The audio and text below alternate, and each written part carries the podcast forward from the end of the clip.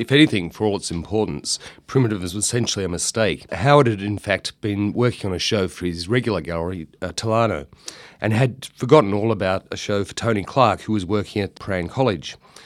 So, in one manic night, uh, Howard just went about jotting down all the elements in his notebooks. And he remembered, when he, we were talking to him about it, he remembered the phone would ring and I wouldn't answer it. But I'd paint a phone in. Someone came to the door and knocked. I drew the door in.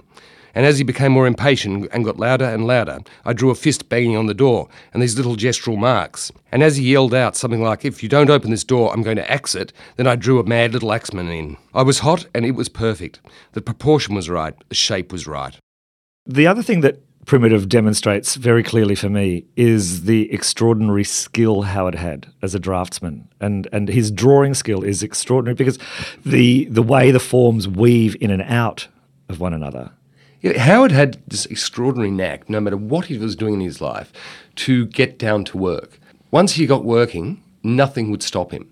He was the kind of artist that all through the you know his career, he would stop being at a party if he had an idea or he had a deadline and he would get straight to work. And you could always see him when he would get back to the studio. He would turn on that airbrush and his hand would be as steady as could be.